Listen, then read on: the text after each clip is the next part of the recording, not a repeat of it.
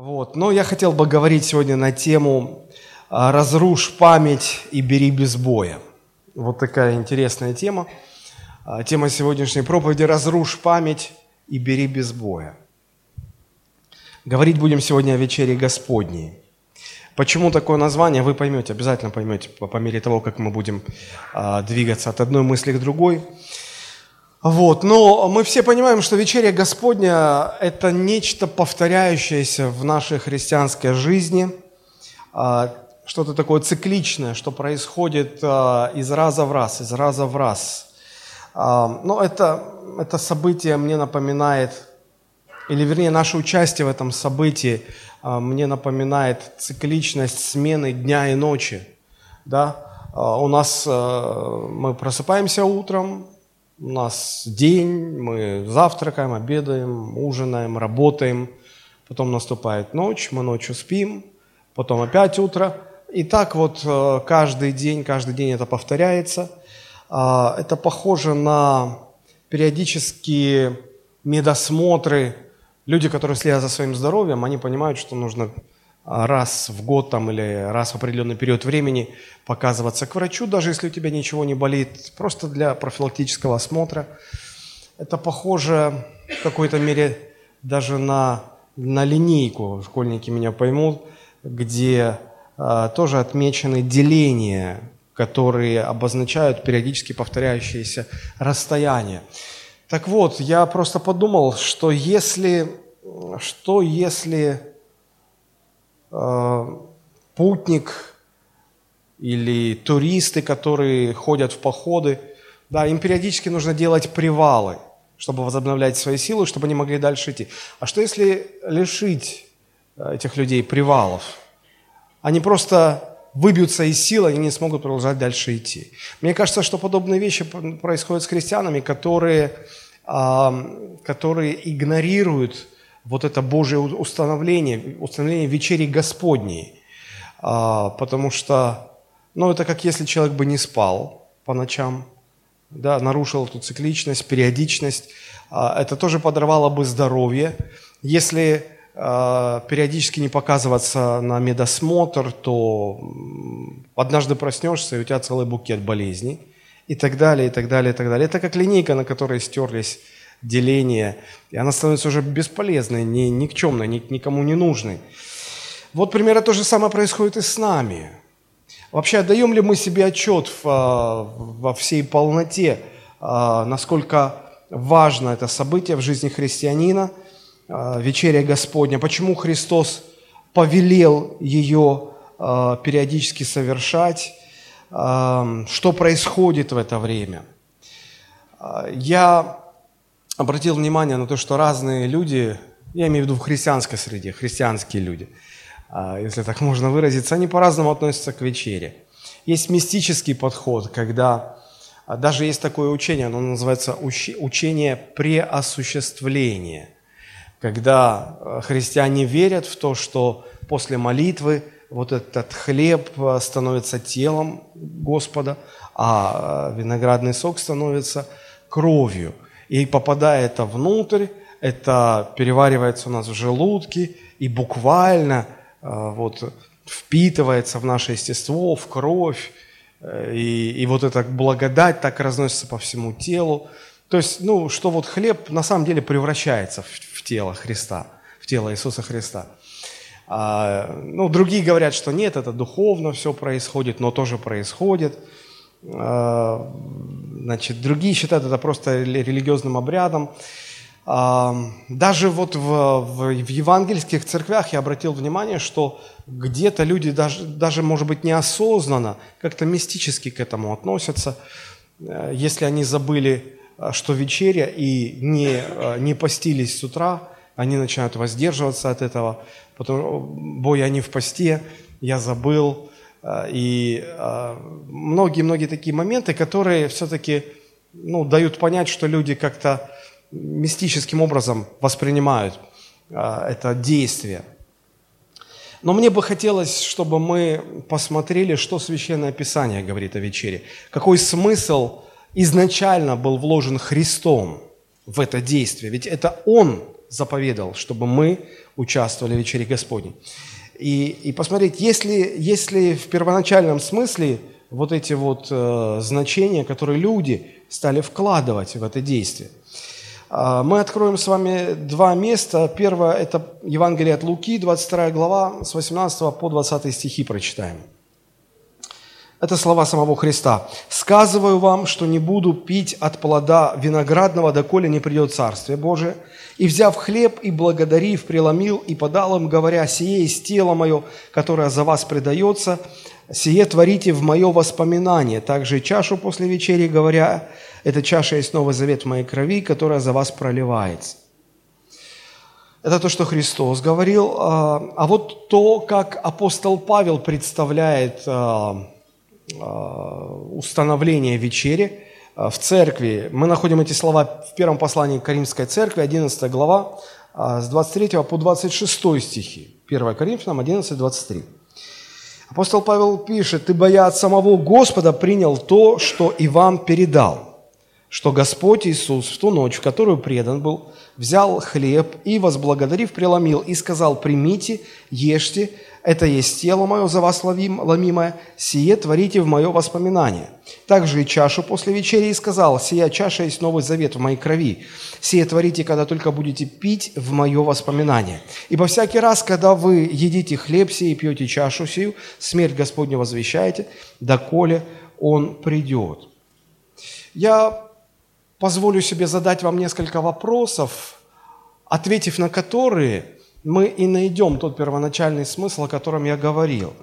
Итак, на ваш взгляд, вот вы послушали два места Священного Писания. А, с какой целью Христос заповедал нам, Его ученикам, участвовать в вечере Господней? Для чего? Для того, чтобы вспоминать, а, что-то вспоминать, да?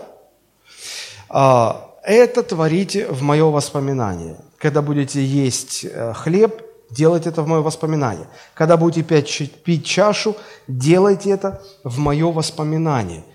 То есть вечеря нужна для того, чтобы сохранить память о Господе, о том, что Он сделал для нас.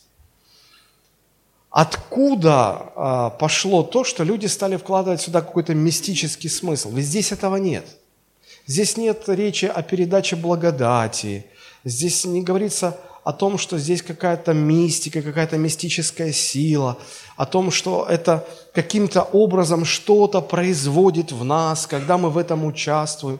Нет, здесь только одна, всего лишь одна единственная мысль. Вечеря каким-то образом связана с памятью. Христос заповедал нам участвовать в вечере, чтобы сохранять память о нем. И вот метод, которым Христос, который Христос здесь выбирает для того, чтобы сохранить память, он, а, на мой взгляд, очень сильно отличается от методов, которые люди используют, чтобы сохранить память. Попытаюсь объяснить. Разница вот э, между э, методом Христа и как обычно люди сохраняют память. Разница э, заключается в носителях памяти – когда человек хочет что-то э, записать, чтобы запомнить, сохранить память, он использует ручку и листик бумаги. Правда? Вот вы сейчас записываете, может быть, по, по мере э, того, как слушаете проповедь, записываете какие-то мысли, чтобы они остались у вас в памяти. Правда же? Э, люди делают фотографии, чтобы сохранить в памяти какие-то мгновения, какие-то впечатления, лица любимых, близких людей я не знаю, люди а, практикуют а, такую вещь, как а, сооружение монументов, памятников в честь каких-то событий, чтобы увековечить, запечатлить в памяти какое-то событие, какое-то, какую-то историческую дату. Сегодня в наш век электроники добавились электронные носители информации. Это жесткие диски, флешки, Э, карты памяти и, и так далее, и так далее, и так далее. Вот, но когда мы принимаем участие, когда люди принимают участие в вечере Господней, то носителями памяти становятся сами люди. И вот это удивительно, и это интересно. А все прочие неодушевленные носители памяти, их можно уничтожить. Бумагу можно порвать, сжечь, жесткий диск можно швырнуть об стену, и он потеряет способность в, считывать информацию, флешку можно поломать, фотографии порвать, я не знаю, памятники разрушить, а, что иногда происходит в этом мире. Но что если носителями памяти являются сами люди, даже не просто люди, а целый народ? Тогда память не уничтожишь, пока не уничтожишь целый народ. И вот это интересно, на мой взгляд. А, знаете, разговаривая со многими людьми о Христе, а мне, как пастору, приходится это делать. А, я сказал, приходится. Мне, мне хотелось бы говорить о Христе, мне нравится говорить с людьми о Христе. И вот я заметил, что люди часто, когда, когда я ссылаюсь в своих а, разговорах на Библию, на Священное Писание, они говорят, откуда ты уверен? Ну это же люди, люди писали. Ведь смотри, сам Христос-то ничего не писал.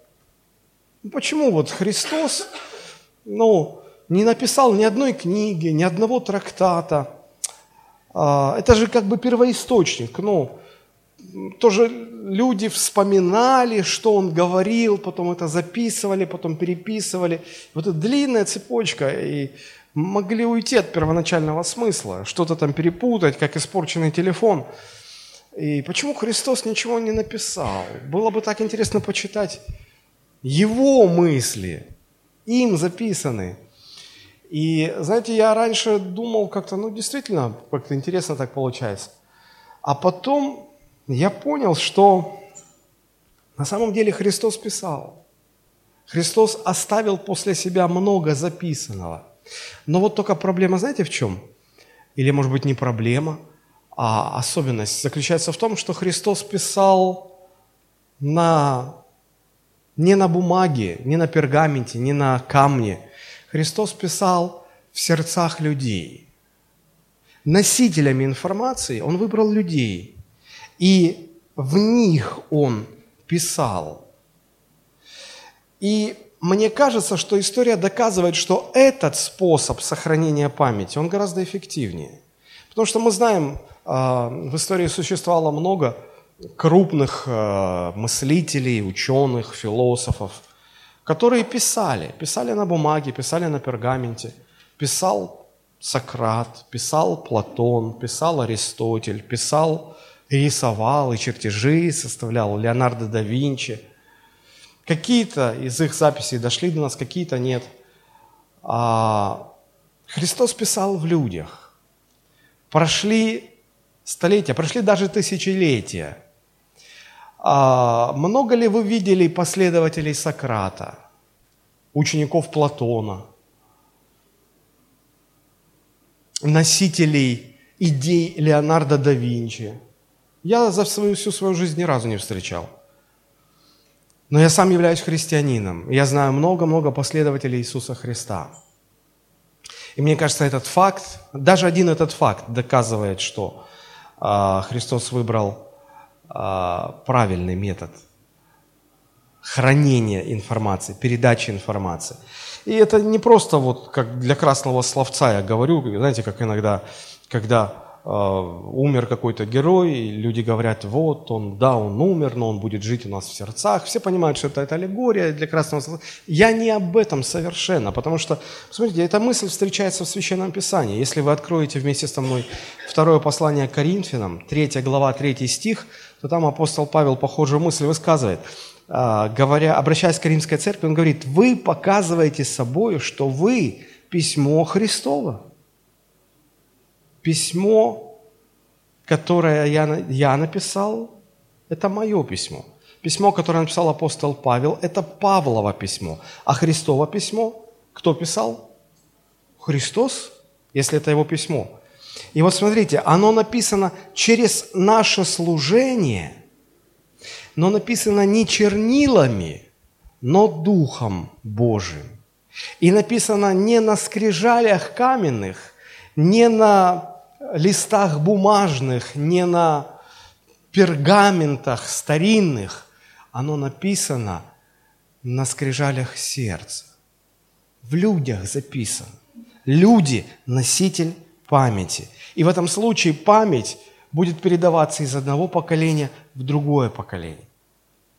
Несколько месяцев назад я посмотрел одну из программ, одну из передач Никиты Михалкова, которая называлась «Разрушь память и бери без боя». А меня очень сильно зацепила эта программа, и поэтому я э, думаю, что Никита Сергеевич не обидится, если узнает, что я взял название его программы в качестве э, темы своей проповеди. А, только там он говорил больше о памяти исторической. А, я же хотел бы, ну, взяв некоторые фрагменты а, из той передачи, а, провести параллели между исторической памятью и нашей христианской памятью. И хотя он говорит, может быть, больше о каких-то а, общественных, политических процессах, а, я хотел бы взять это только для того, чтобы провести параллель и посмотреть то, что интересно нам а, в, в нашей христианской жизни. Я специально подождал несколько месяцев, чтобы переварить полученную информацию, выдержать, чтобы это не было слишком эмоционально там у меня, чтобы было время обдумать, осмыслить а, вы скажете, а что ж там осмысливать? А, знаете, мы все понимаем прекрасно, как а, нетрудно, в общем-то, уничтожить различные носители информации, носители памяти. Как я уже говорил, бумагу можно порвать, фотографии можно порвать, сжечь можно. Жесткие диски можно разрушить, размагнитить в конце концов. Можно поломать флешку, можно разрушить монумент, памятник э, и так далее, и так далее. Это все понятно. Но как уничтожается память, если носителем памяти являются люди?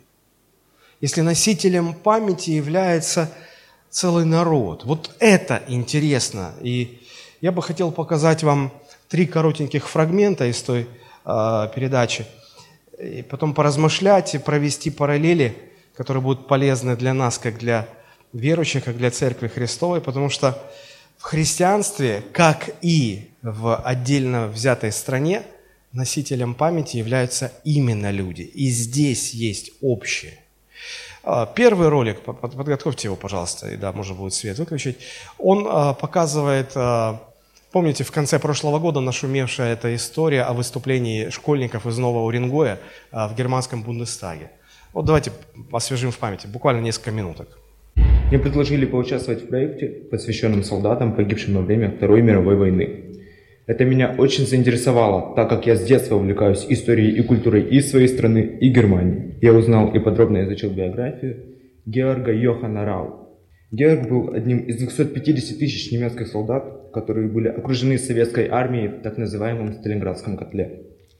После прекращения боев он попал в лагерь для военнопленных. Только 6 тысяч из этих военнопленных вернулись домой. Георга среди них не было.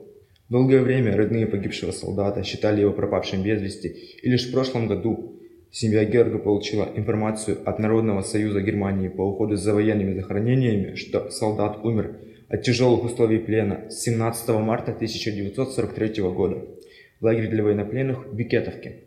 История Георга и работа над проектом тронули меня и подтолкнули на посещение захоронения солдат вермахта вблизи города Копейска. Это чрезвычайно огорчило меня, поскольку я увидел могилы невинно погибших людей, среди которых многие хотели жить мирно и не желали воевать. В процессе работы над этим проектом я посетила военный архив города Волгограда, подробно изучила просторы интернета, где обнаружила полный список погибших вместе с Юлиусом Дитрихом. Сегодня имя Юлиуса Дитриха выгравировано на одной из каменных плит, посвященных солдатам, пропавшим без вести в битве за Сталинград и похороненных на немецком военном кладбище Волгоград-Росошки. После того, как мне предложили участвовать в этом проекте, я решила сама посетить мемориал, созданный на средства Народного союза Германии по уходу за военными захоронениями в Краснодарском крае. Война в представлении Юлиуса – это абсолютная бессмыслица, ставшая тяжелейшим испытанием для всех. Очень надеюсь, что весь этот бред скоро закончится, и мы сможем вернуться обратно, в Рейх. Работая над проектом, у меня возникло желание посетить немецкое захоронение в поселке Люблино. Я была опечалена увиденным, так как погибло очень много невинных людей, которые хотели мирно жить. Итак, смотрите, э, чем э, вызван был общественный резонанс? Тем, что э, вот эти школьники, заметьте, они школьники, они по приглашению Германии выступают в Бундестаге. И суть их выступления сводится к тому, чтобы вызвать жалость к немецким солдатам. Мол, они хотели мирно жить, а эти кровожадные русские их всех поубивали просто, безжалостно. Видите ли вы в этом попытку перезаписать память? Перезаписать. Если пока еще не видите, то во втором ролике рассказывается, что стояло и кто стоял за вот этой поездкой школьников из Нового Уренгоя в Германию. Согласитесь, не каждый день из, даже из Старого Уренгоя приглашают в Германию выступить в Бундестаге школьников. А, я немного школьников видел, которые оперируют такими словами. Меня весьма печалило, это такое чувство, как будто им написали, и они просто читали. Теперь второй ролик. Давайте посмотрим.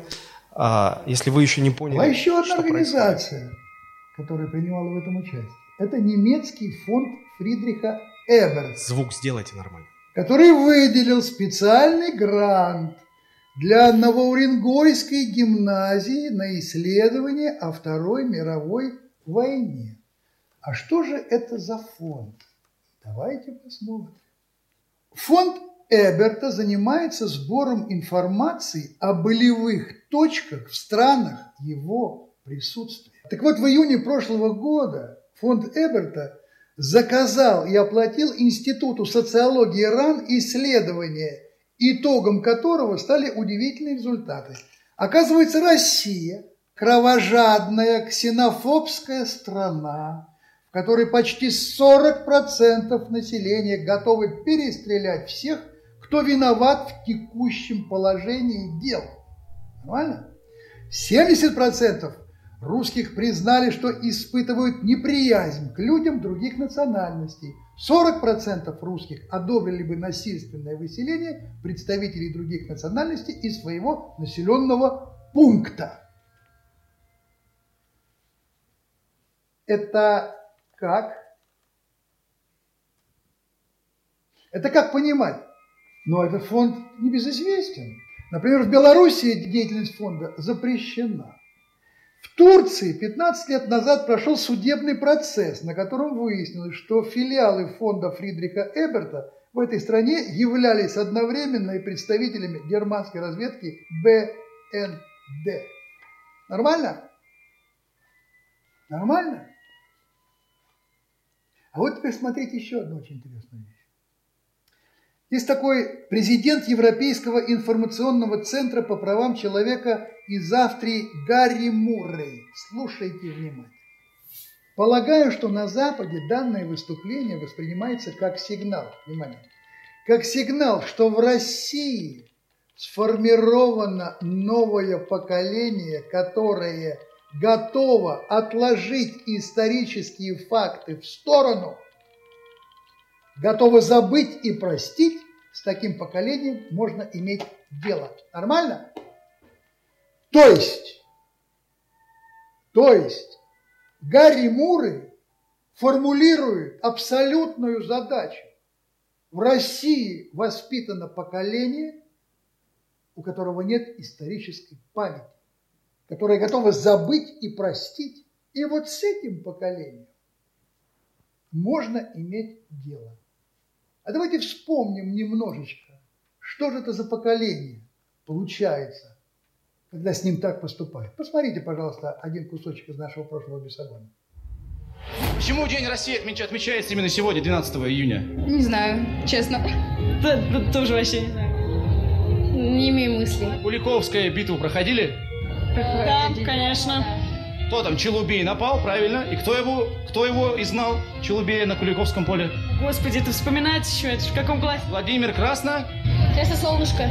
Что случилось, они под, подлет под лед. Провалились. Провалились под лед. Это, и да, все, и утонули, потому что у них были доспехи.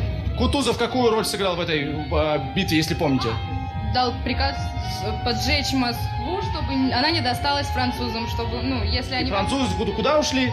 На реке они стояли и... А, и, а, под, и под воду. Правильно, правильно, девчонки, вот именно поэтому 12 июня была это... Да, День России. День России. День России. Теперь помните? Да. Можете повторить? Так, э, День России 12 июня, потому что в этот день была Куликовская... Короче, Кутузов сжег Моск... поджег Москву, и э, войска Наполеона ушли на, на дно, на дно и... И Красное Солнышко что? А что Красное Солнышко? Он был командиром дивизии, которая сражалась. Да. Который... Их было всего 300 человек. Молодцы. В маленьком ущелье все это происходило. Важно знать историю. Нужно. Важно быть патриотом. Важно. Россия! Россия! На самом деле смешного-то тут мало. Вы все еще не видите, как переписывается история. И вот если у них получится, то это будет, конечно же, совсем другая Россия. Когда историческая память вытравливается, когда а, молодое поколение, во-первых, им уже лень вспоминать, ой, как лень вспоминать. Во-вторых, они в кучу мешают и Куликовскую битву, и Ледовое побоище, и э, русско-французскую войну, Наполеона, и 300 спартанцев туда еще. И все, и все это ко Дню России. Вот 12 июня День России. Когда носителями памяти выступают люди, народ. И есть те, кто хотели бы, чтобы эта память была стерта, но есть те, кто хотят защищать эту память, защитить историческую память. И вот э, последний ролик э, – это мнение тех людей, которые хотели бы защитить историческую память. Давайте послушаем их. А вот что, мне кажется, очень важно услышать из уст тех людей, которые к тому, о чем сейчас я говорил, относятся правильно, на мой взгляд. Это вот текст Андрея Медведева. Андрей Медведев – это журналист ВГТРК. Послушайте, что он пишет. Я прочту эту публикацию э, не целиком, отдельные фрагменты на мой взгляд, самые важные. Если бы мне пришлось выступать в Бундестаге, как мальчику Коле, то я, пожалуй, сказал бы такие слова. Уважаемые депутаты, сегодня я увидел чудо. И это чудо называется Германия.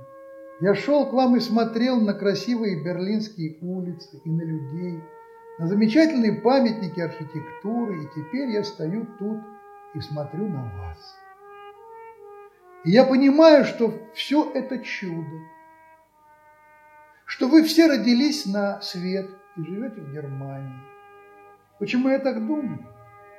А потому что, учитывая то, что ваши солдаты сделали у нас на оккупированных территориях, Бойцы Красной Армии имели полное моральное право уничтожить весь немецкий народ. Оставить на месте Германии выжженное поле, руины и только параграфы учебников напоминали бы о том, что была когда-то такая страна. Вы, вероятно, не помните всех подробностей оккупации, но это и не нужно. Я просто напомню вам о том, что солдаты Вермахта и СС сделали с советскими детьми. Их расстреливали, часто на глазах у родителей.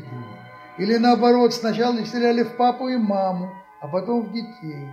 Ваши солдаты насиловали детей, детей сжигали заживо, отправляли в концлагеря, где у них забирали кровь, чтобы делать сыворотку для ваших солдат. Детей морили голодом, детей жрали насмерть ваши овчарки.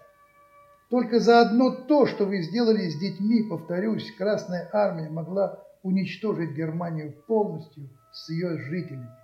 Имела полное моральное право, но не сделала этого. Жалею ли я об этом? Конечно, нет. Я преклоняюсь перед стальной волей моих предков, которые нашли в себе какие-то невероятные силы, чтобы не стать такими же скотами, какими были солдаты Вермахта. на пряжках немецких солдат писалось «С нами Бог», но они были порождением ада и несли ад на нашу землю.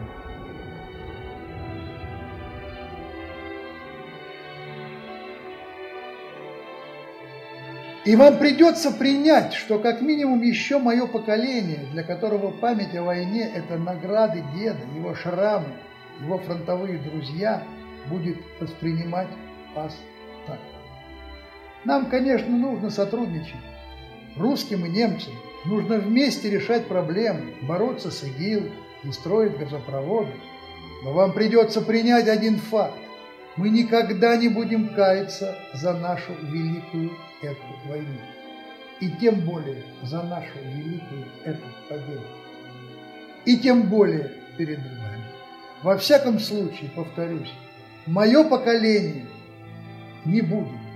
Потому что мы тогда спасли не только себя, мы спасли вас от вас самих. И я даже не знаю, что важнее. Что важнее, что мы спасли себя или что мы спасли вас от вас же самих? Такая ситуация. Уничтожая историческую память, вы уничтожаете страну, целый народ. Для этого нужно просто переписать историю, представить ее в новом свете. И тут все очень просто на самом деле. Например, если вы убедите всех вокруг, что Сталин был кровожадным диктатором, который развязал Вторую мировую войну, что в результате этого Красная Армия не освободила Европу от э, фашизма, а наоборот оккупировала, захватила всю Европу, тогда победа Советского Союза – это никакая не победа, а масштабная мировая катастрофа, международное преступление. А значит, надо пересмотреть современное мироустройство. И мы все понимаем, что Советский Союз, получается, преступным путем захватил свои территории, а современная Россия – это юридический правоприемник Советского Союза. А значит, вот оно мировое зло – Россия. Вот вы мне скажите, разве не эти процессы мы наблюдаем сегодня в мировой политике? Именно. Но я не политик, я не общественный деятель, я проповедник. И и хватит политики на сегодня. Я лишь пытался проиллюстрировать простую-простую мысль. Уничтожая историческую память, мы уничтожаем страну, мы уничтожаем целый народ. Так разрушают страны, так их разрушают. И я показал эти ролики только лишь для того, чтобы провести сегодня параллель. И параллель э, такова. В политике носителем исторической памяти всегда выступает народ. Уничтожая историческую память, мы уничтожаем народ, мы уничтожаем страну. В Церкви Христовой носителем христианской памяти тоже является народ, народ Божий. И здесь справедлива та же самая закономерность. Если начать уничтожать христианскую память, то это окажет разрушительное воздействие на народ Божий, на церковь. Как я уже сказал, вечеря Господня, если с чем-то и связано, с какой-то мыслью, то только с одной – с сохранением христианской памяти. Христос взял хлеб и сказал, это делайте в мое воспоминание. Потом после вечери взял чашу и сказал, «Сие творите в мое воспоминание».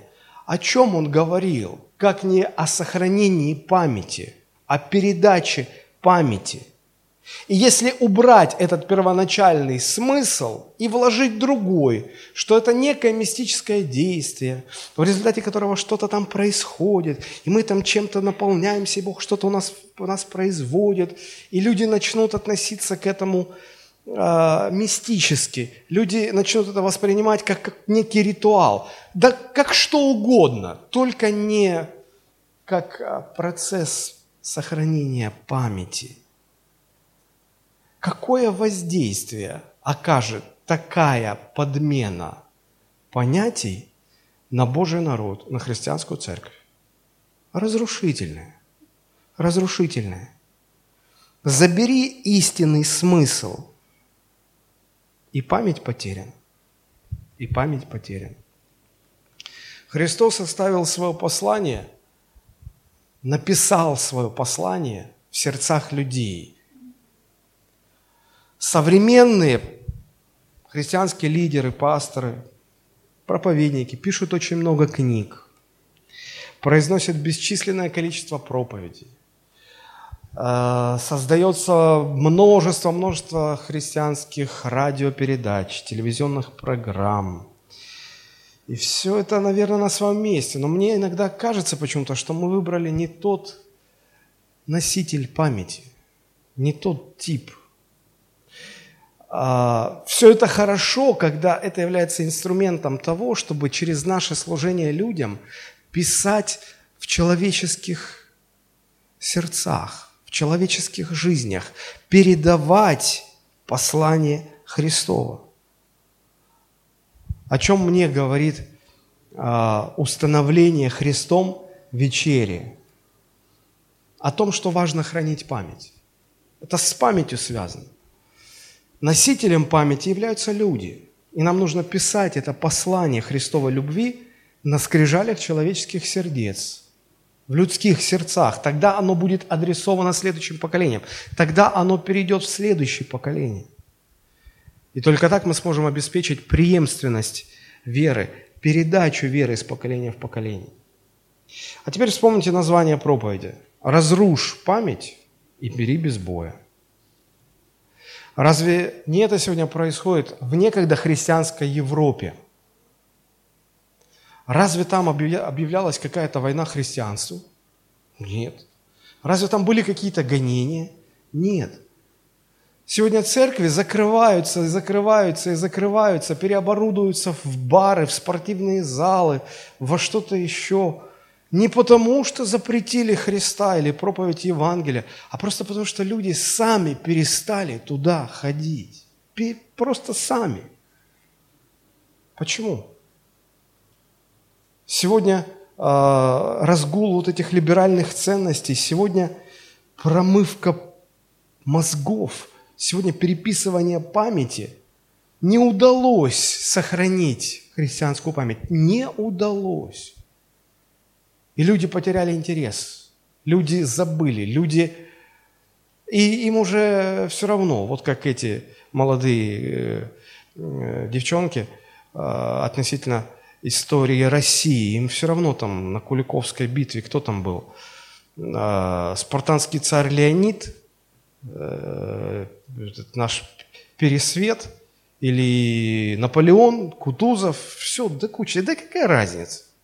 Так и здесь Христос. Ну что Христос? А чем Магомед хуже? А чем Будда плох? Все. Разрушь память и бери без боя. Мне на этой неделе на глаза попалась цитата одного э, современного христианского православного автора. Я позволю себе зачитать. Он пишет, христианская память имеет особую, уникальную значимость. Христианская память преобразила наш мир. Христианская память вызвала революцию в истории западной цивилизации. Христианская память продолжает влиять на миллиарды людей в наше время – а мне хотелось бы задать вопрос этому автору. А что, если разрушить христианскую память? А что, если ее разрушить? Что, какое воздействие, какое влияние окажет это на Божий народ? Правильно, разрушительное влияние. Разрушительное. Мне хотелось бы в оставшейся половине своей проповеди попытаться объяснить и понять, почему так важно помнить? Почему так важно вспоминать? Потому что Христос сказал, делайте это в мое воспоминание. С чем это связано? К чему это приводит? Почему это так важно? Из э, прочитанных отрывках, отрывков из, посла, из э, Евангелия от Луки и из, э, в, э, из первого послания к Коринфянам мы видим, что нужно вспоминать. И это не, не проблема. В Слове очень много истин, много, множество откровений. Мы понимаем, их надо помнить, их нужно освежать в памяти. Это не вопрос, что помнить, а вот важно убедиться, почему так важно помнить. Я попытаюсь объяснить. Когда Христос говорил «сие творите в мое воспоминание», что Он имел в виду, что должно происходить в моем сознании, чего Христос ожидает от меня, когда я участвую в вечере, и какое влияние это все на меня, на, на людей должно оказывать. Вдумайтесь, ведь э, что означает само слово «вечеря»? Это старое русское слово, отчасти украинское, по-моему, там. по- Это ужин. Вечеря – это ужин. Христос повелел ужинать каждое первое воскресенье месяц. Разве дело в ужине? Можем ли мы вспомнить, какое было меню? Это вообще про еду или про что? Нет, это про память. Это про то, что нужно что-то помнить и нужно что-то вспоминать. Помнить и вспоминать это не, это не одно и то же. Это, это разные понятия. Я хотел бы показать вам, в чем разница-то заключается. Вообще, что такое память? Ну, насколько я понимаю, память – это способность сохранять информацию и использовать ее, когда это нужно. Память, как способность человеческого разума, изучалась на протяжении столетий. Но последние 50 лет с э, развитием компьютерных технологий э, в это слово стали вкладывать множество э, других коннотаций, оттенков смысловых. Потому что, ну, молодежь сегодня, наверное, в этом лучше разбирается. У каждого из вас, наверное, в кармане или в сумке лежит смартфон, и у него есть память. У кого-то там больше памяти, у кого-то меньше памяти. В часах, если они у вас электронные, там есть память. А, в микроволновке у вас дома есть память, в холодильнике есть память, в телевизоре есть память, в компьютере есть память, везде есть память, память, память, память, память, память. Компьютеры так устроены. И вот эм, если вы знакомы хоть немножко с устройством компью- компьютера, то вы должны знать, что э, э, все компьютеры, какими бы они ни были, большими, маленькими, всех разновидностей, они так устроены, что там есть два вида памяти. Постоянная память и оперативная память. Я попытаюсь кратко это очень объяснить. А, В чем разница между постоянной и оперативной памятью? В постоянной памяти компьютер сохраняет все, что вы туда складываете. Фотографии из отпуска, а, музыку, которую вы там приобрели или скачали, а, тексты, я не знаю, фильмы, что угодно. Все, все, все, что вы складываете в свой компьютер, это хранится в постоянной памяти. А, но когда вам нужно, допустим, вернуться к какой-то статье, которую вы раньше писали, и внести туда какие-то изменения, тогда в работу вступает оперативная память. А, Компьютер из постоянной памяти берет программу, текстовый редактор, и он загружается в оперативную память. Берется эта статья из постоянной памяти и тоже загружается в оперативную память. Она потому так и названа оперативная, что представляет собой именно ту информацию, которой вы в данный момент оперируете. Потому что вам не нужна сразу вся информация, все фильмы, вся музыка, все фотографии, которые у вас есть сразу в один... Нет. А, Это все хранится, но в данный момент то, над чем вы работаете, вот, вот это только загружается в оперативную память. И вы внесли какие-то изменения в статью, и потом вы нажимаете «Сохранить», и это сохраняется уже из оперативной памяти в постоянную память. И когда вы закрываете текстовый редактор, то из оперативной памяти выгружается и сам этот текстовый процессор. Да? А, почему это важно понять? Потому что наша человеческая память тоже устроена таким же образом. У нас есть постоянная память и у нас есть оперативная память. Что такое постоянная память? Это все то, что мы когда-то знали, прошли через что, все, что откладывается, накапливается в нас сознательно, бессознательно. А, все, что мы видели, слышали, читали, понимали, размышляли, это все-все-все там. А что такое оперативная память? Это, это наше сознание, это то, что мы можем вспомнить, достать из а, нашей постоянной памяти и вот сейчас в сознании держать и, и оперировать э, э, этой информацией. А, то есть оперативная память – это память, это то, что происходит в нашем сознании. А, например, вы, а, ну я не знаю, столкнулись с какой-то проблемой. На вашем предприятии вы получили уведомление, что будет какая-то проверка. И вы понимаете, что вам нужна помощь. И вы вспоминаете, что у вас где-то в телефонной книжке должен быть телефон значит, вашего э, друга-предпринимателя, который недавно проходил такую же проверку. Вы это просто помните, и вот вы начинаете вспоминать, так, так, так, кто это, кто это, где это, где это, где это. О, и вы вспомнили имя, и вы вспомнили номер. И вы начинаете по этому номеру звонить и рассказывать ситуацию. То есть вы взяли информацию из своей постоянной памяти, загрузили ее в сознание свое, и с этой информацией что-то сейчас совершаете. Мы э, вряд ли отдаем себе отчет, вот, как это происходит детально, э, но, но это очень важно. На самом деле разобраться в этом очень важно. А, иногда бывает ситуация такая, что вы а, хотите что-то вспомнить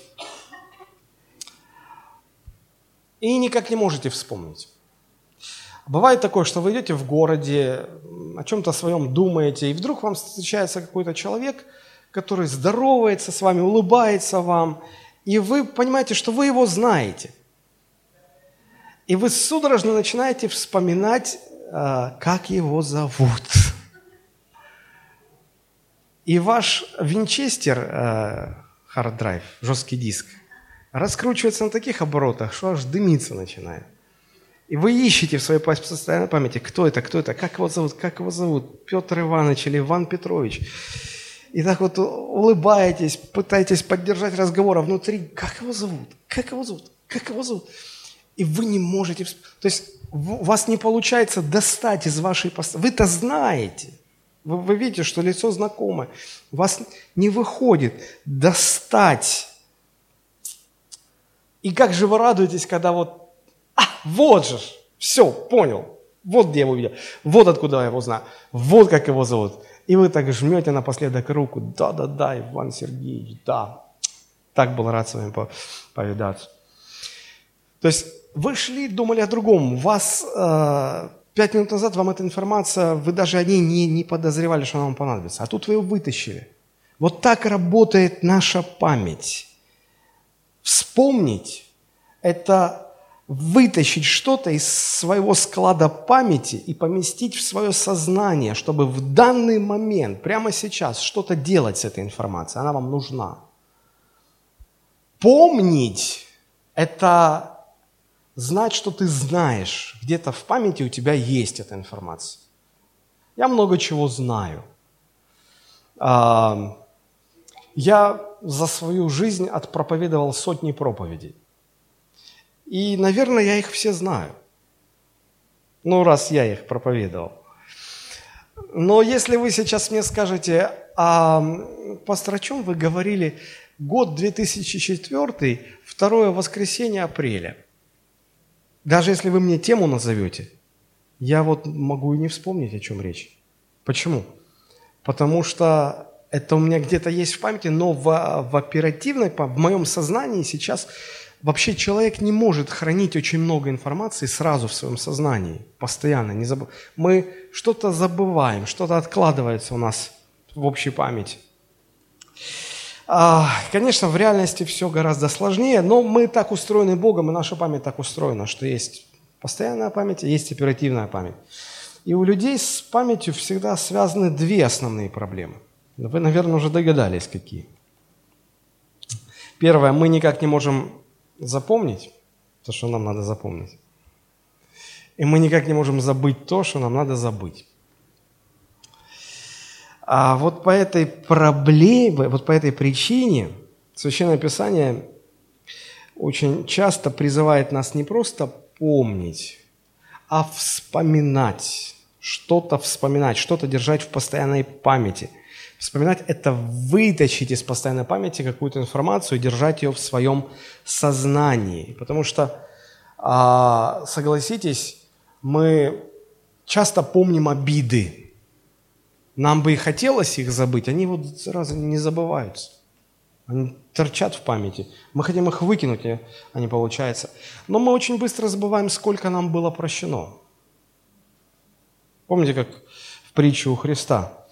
Кому а, много прощено, тот много любит. А потом мы забываем, как много нам прощено. Просто забываем.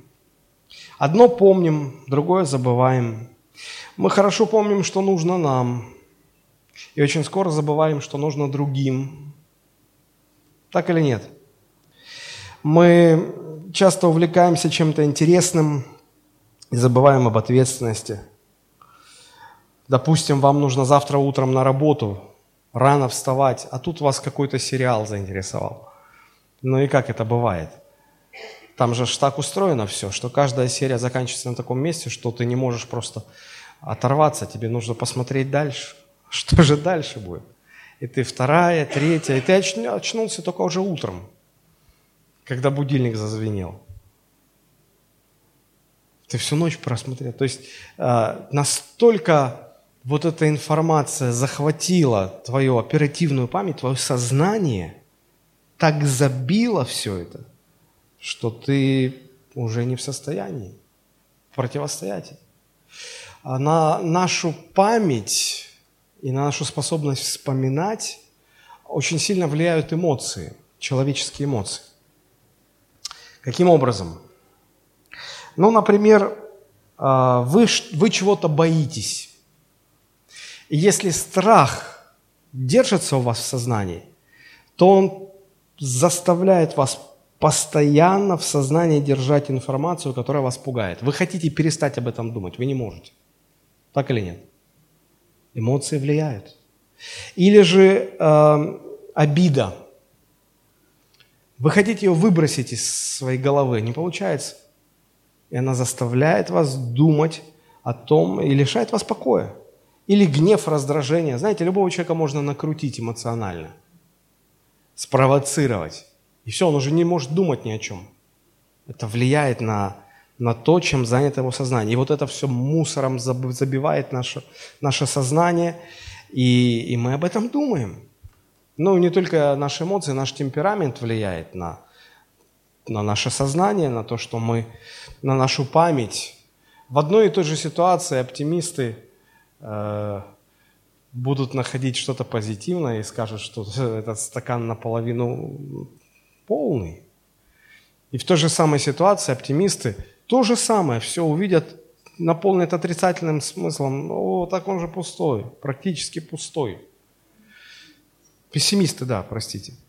Пессимисты видят только негатив.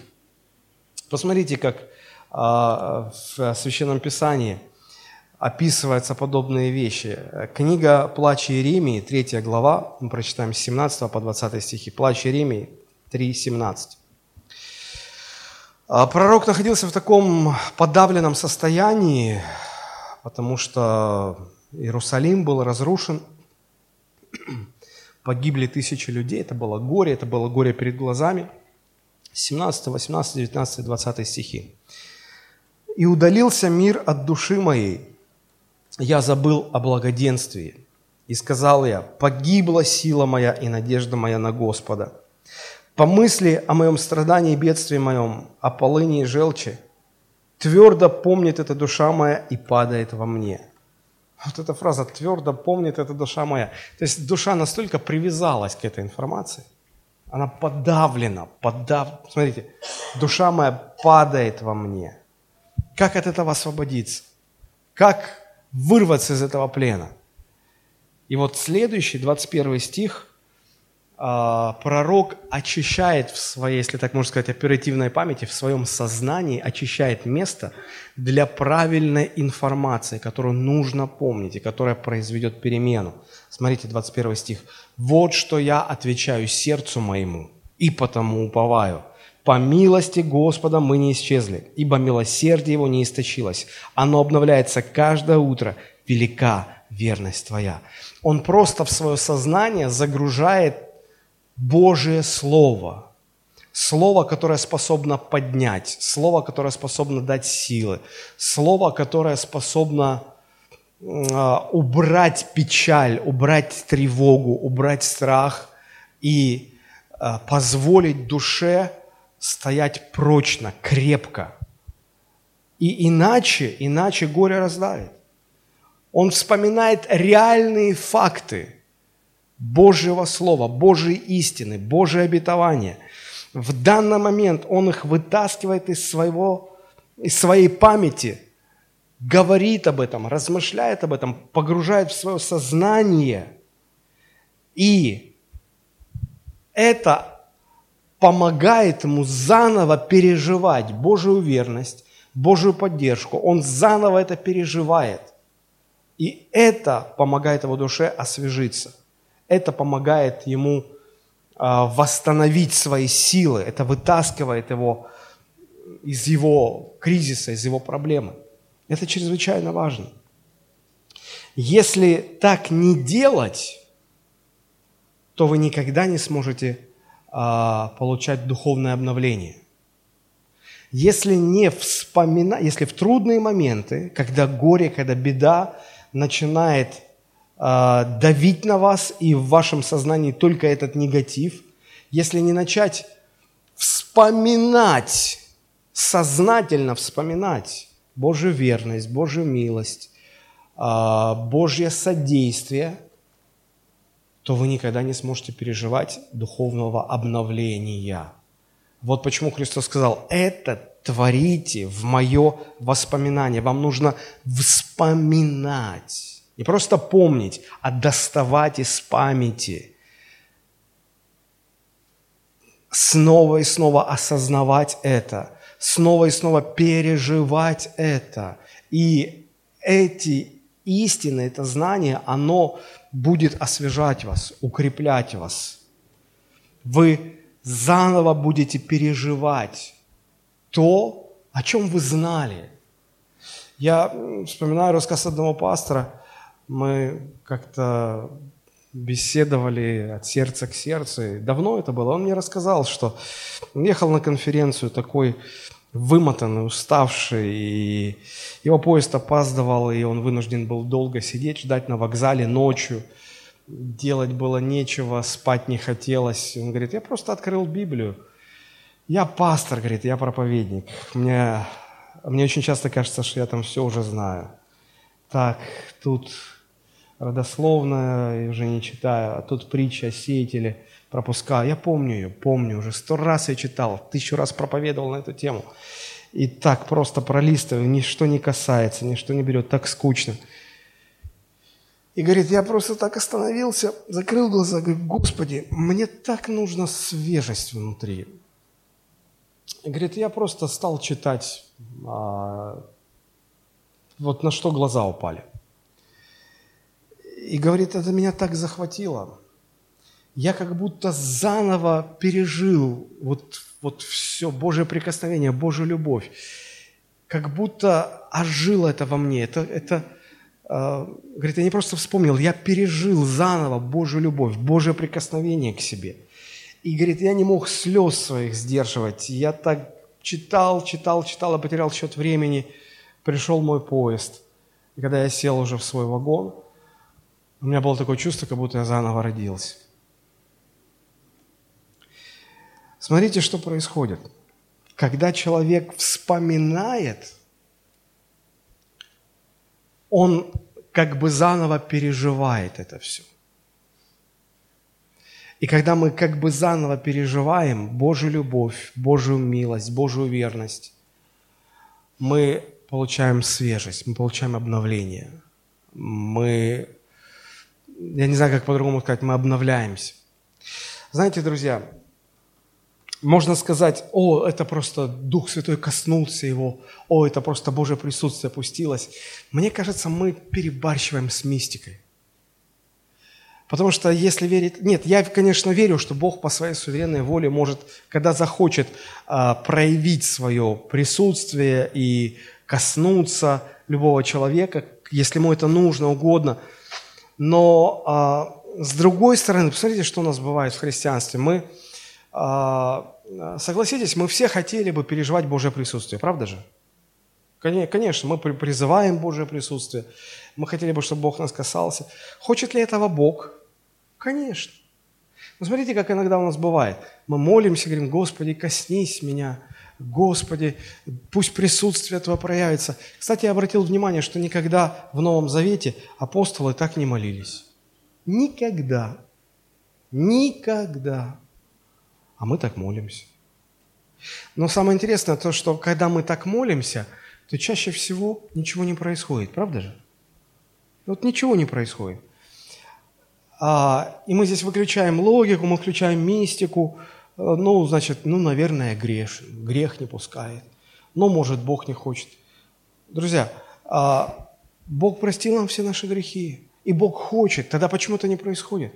А может быть, дело не в этом? А вы никогда не задумывались, что а, в большинстве это случаев мы почувствуем Божье присутствие или не почувствуем – ну, простите, если я осмелюсь так сказать, во многом зависит от нас, а не от Бога. Знаете, когда это происходит? Когда человек, а, может быть, хорошо известные ему вещи, он просто берет, достает из памяти, читает и относится к этому, как будто вот он первый раз это увидел. И он, прочувствовав это настолько сильно как бы переживает заново это все. И вот когда он это переживает заново, он и ощущает и Божью любовь, и Божье присутствие. Почему я всегда говорю, очень важно, какие слова в песнях э, во время служения поклонения и прославления. Это э, иногда люди, христиане думают, что это как-то спонтанно происходит. О, сегодня Бог пришел, а, а вчера он не приходил. Ну, мол, может, занят был. Вчера он в другой церкви города был. Ну, уже на всех же не разорвется. Сегодня к вам одну в очередь, короче. Друзья, нет, нет. Если, если слова этих песен настолько проникновенны, настолько гармонируют с музыкой, и все это вместе, и мелодия, и хороший звук, и, и, и, и хорошие голоса, и все это исполнение, и все это заставляет нас переживать, переживать то, о чем поется. И для нас это кажется, как будто небеса опустились. Но это только потому, что мы осознали. Божье присутствие больше зависит от того, насколько мы осознаем, что Бог рядом.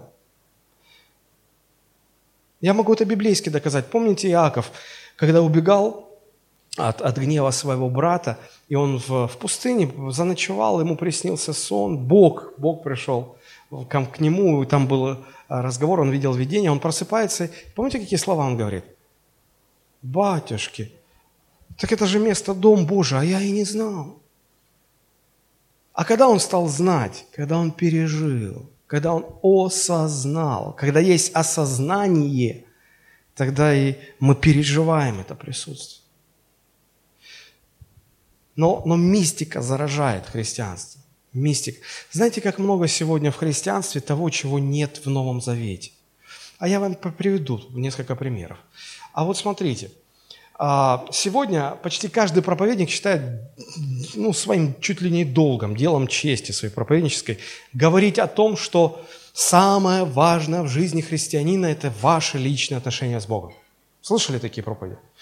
Развивай свои личные отношения с Богом, укрепляй свои личные отношения с Богом. Личные отношения, а некоторые еще кручат, личные отношения с Духом Святым. Значит, у тебя с Отцом одни отношения, со Христом другие отношения, с Духом Святым, о, вот это самое важное. С Духом Святым, разве... а как твои личные отношения с Духом Святым? Я специально перечитал Новый Завет от корки до корки в надежде увидеть хоть что-то подобное в жизни первых учеников, апостолов Христовых, апостола Павла – Смотрите, какие они бездуховные. Они ни разу, ни одного разу не упоминают, не то, что не, не ставят в приоритет, не акцентируют, вообще даже не упоминают тему личные взаимоотношения с Богом. Вам это не кажется странным? В Новом Завете этой темы нет. Знаете почему?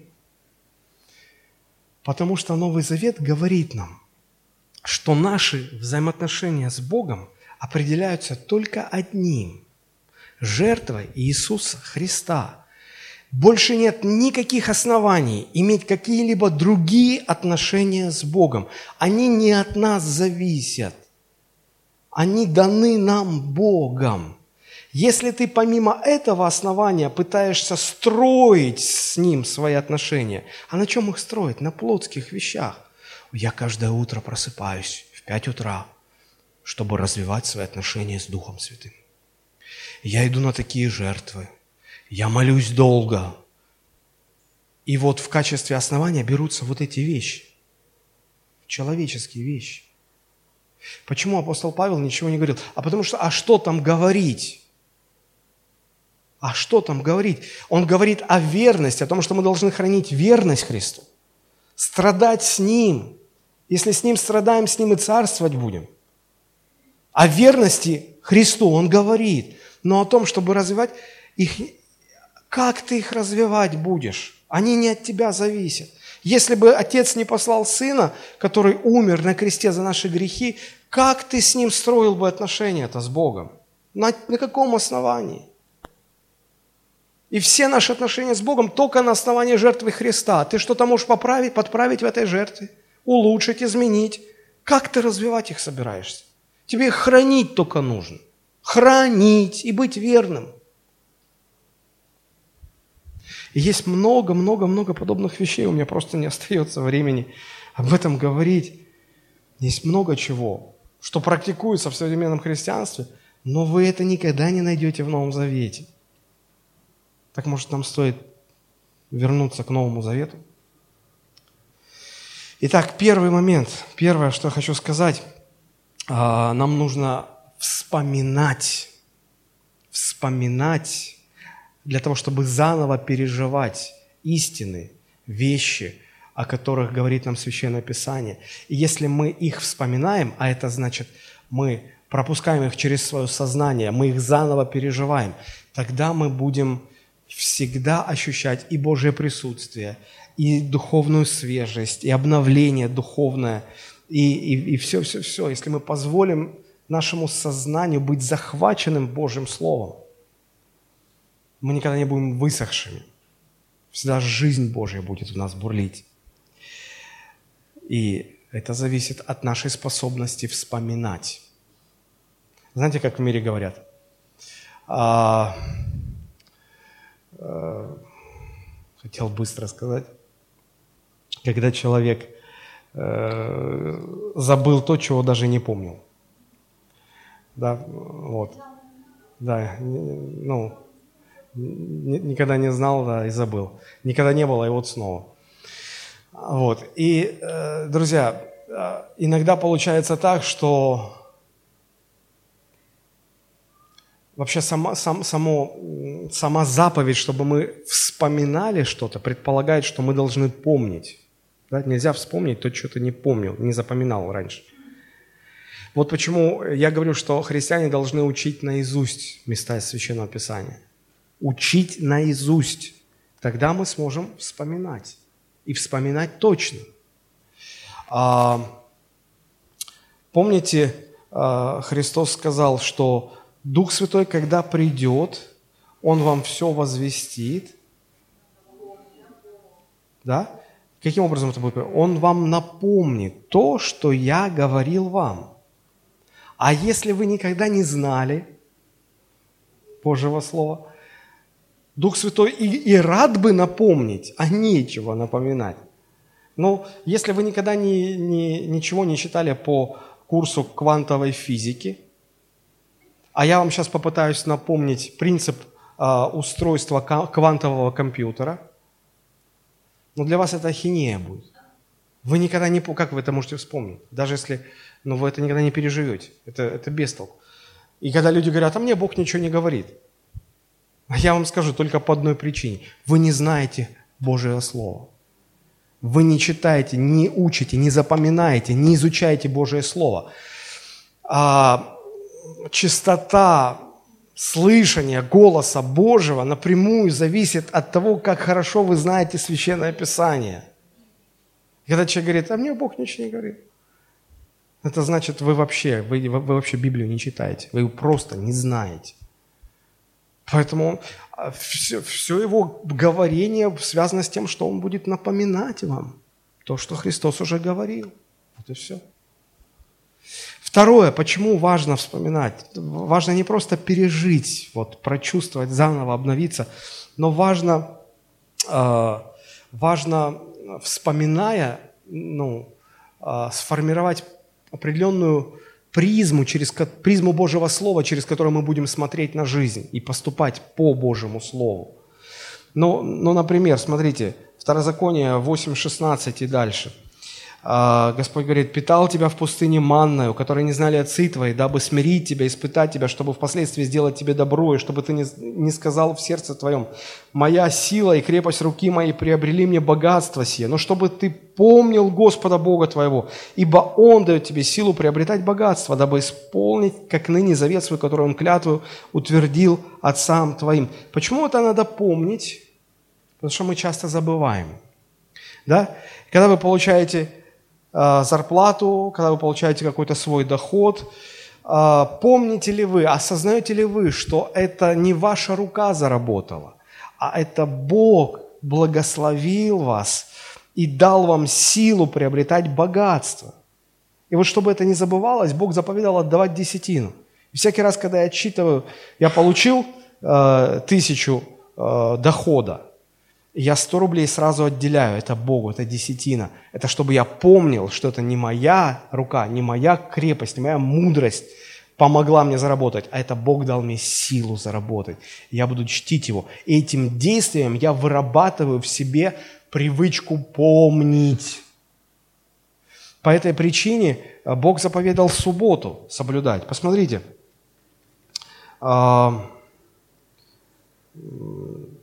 Суббота была заповедана именно для сохранения памяти. Второзаконие 5.15. «И помни, что ты был рабом в земле египетской, но Господь Бог твой вывел тебя оттуда рукой крепкой, мышцей высокой, потому и повелел тебе Господь Бог твой соблюдать день субботний». Почему Господь повелел соблюдать день субботний? Чтобы ты помнил, что ты был рабом в земле египетской, и что Бог вывел тебя из рабства. Помни. Каждый день, это, каждую неделю а, в субботу – покойся и всп... оставляй всякую работу и вспоминай это, вспоминай, переживай снова, помни об этом. Во что люди превратили в субботу? Ой, э, ты куда? Ты на лифте едешь? Суббота, нельзя. Ты за водой пошел? Суббота, нельзя. У тебя осел упал в яму? Не, не вытаскивай его. Подожди на следующий день. Суббота. Ради этого Бог субботу заповедал. Нет. Вот почему фарисеи упрекали Христа, а что ты в субботу исцеляешь? Христос им пытался донести, что вы поймите, субботу надо чтить не, не как запрет для добрых дел, которые ты можешь сделать, но для того, чтобы вспоминать. Проехать на лифте – это не помешает тебе вспоминать. Сделать кому-то добро в субботу не помешает тебе вспоминать. А работать на себя это помешает. И мы все перепутали, люди все перепутали. Друзья, это, это важно. Второзаконие 9.7, смотрите, что еще нужно помнить. Второзаконие 9.7, помни, не забудь, сколько ты раздражал Господа, Бога твоего в пустыне. С самого того дня, как вышел из земли египетской, до самого прихода вашего на место, это вы противились Богу. Господь говорит, помни, сколько ты раздражал Господа Бога твоего. А вы помните, сколько вы раздражали Господа Бога своего? А зачем это нужно помнить? А затем, чтобы вы осознавали, сколько вам прощено. Потому что когда у вас будут просить прощения за какую-то мелочь, а вы не помните, как вы раздражаете, как же вас, вас раздражают? Вы не можете простить. А вот если бы вы помнили, сколько вы раздражали Господа, вы бы поняли, что это ерунда, и вы бы смогли бы простить. Оказывается, и наше христианское прощение зависит от нашей способности вспоминать. Вообще, а, христианин только тогда по-христиански живет и поступает каждый день в своей жизни, когда у него хорошо вот с этой заповедью вспоминать. Видите, как, на как многие вещи влияет способность христианина вспоминать, вспоминать, вспоминать. Вспоминать могут только те, кто знал. Невозможно вспоминать, если вы этого не знали. И, и многие наши проблемы от того, что мы не помним и не вспоминаем. Ну, например, смотрите, Псалом 105, 7 стих. Написано, «Отцы наши в Египте не уразумели чудес Твоих, не помнили множество милостей Твоих и возмутились у моря черного». Смотрите, не помнили множество милостей и возмутились. Почему люди возмущаются перед Богом? Почему люди противятся Богу, сопротивляются Богу? Не помнят, не вспоминают. Это серьезно, друзья. Меньше будете бунтовать, меньше будете сопротивляться Богу, если будете помнить, вспоминать, хранить память. 2 Тимофею 2.8. «Помни Господа Иисуса Христа от семени Давидова, воскресшего из мертвых по благовествованию моему». Вот почему важно наизусть учить Слово.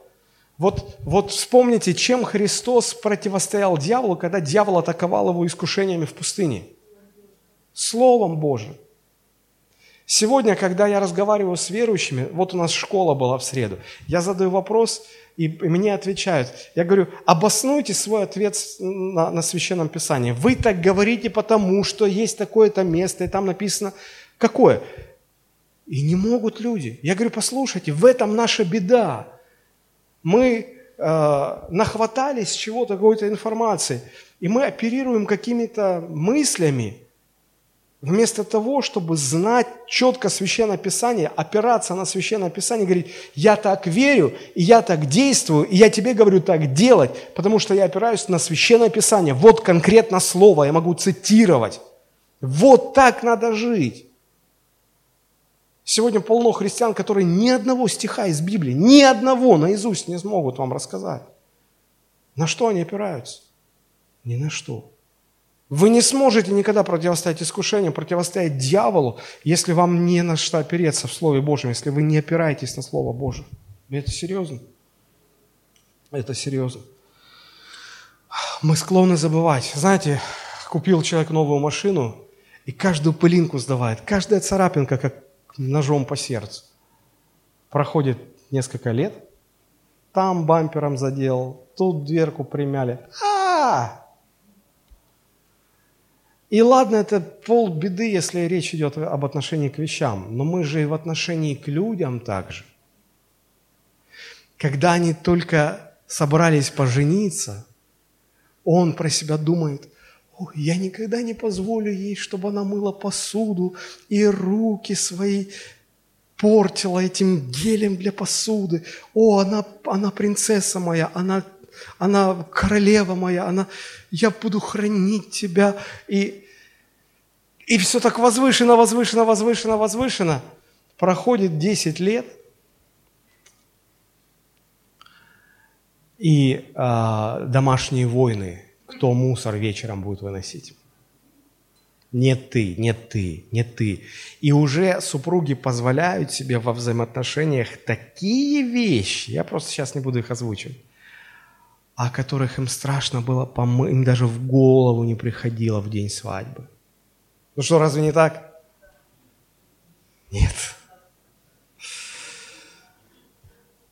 Ай, друзья, мы склонны привыкать, мы склонны забывать, мы склонны пренебрегать, и, и, и это влияет на то, как мы живем.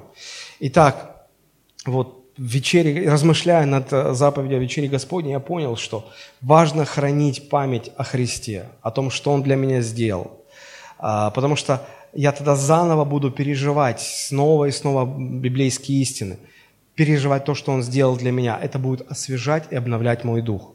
Во-вторых, важно хранить в памяти Слово Божие, потому что оно становится некой парадигмой или призмой, через которую я смотрю на жизнь, и я тогда поступаю по-христиански. И в-третьих, важно понимать, что э, когда я участвую в вечере, то я и есть этот носитель информации. Понимаете? Если люди носитель информации, э, носитель памяти, то смысл христианского служения заключается в том, чтобы ну, через служение э, помогать людям становиться письмом Христовым. Так благая весть движется из одного поколения в другое поколение. Вот эти три вещи. Разрушь память, и не будет свежести, не будет обновления, сердце будет черствым, жестким.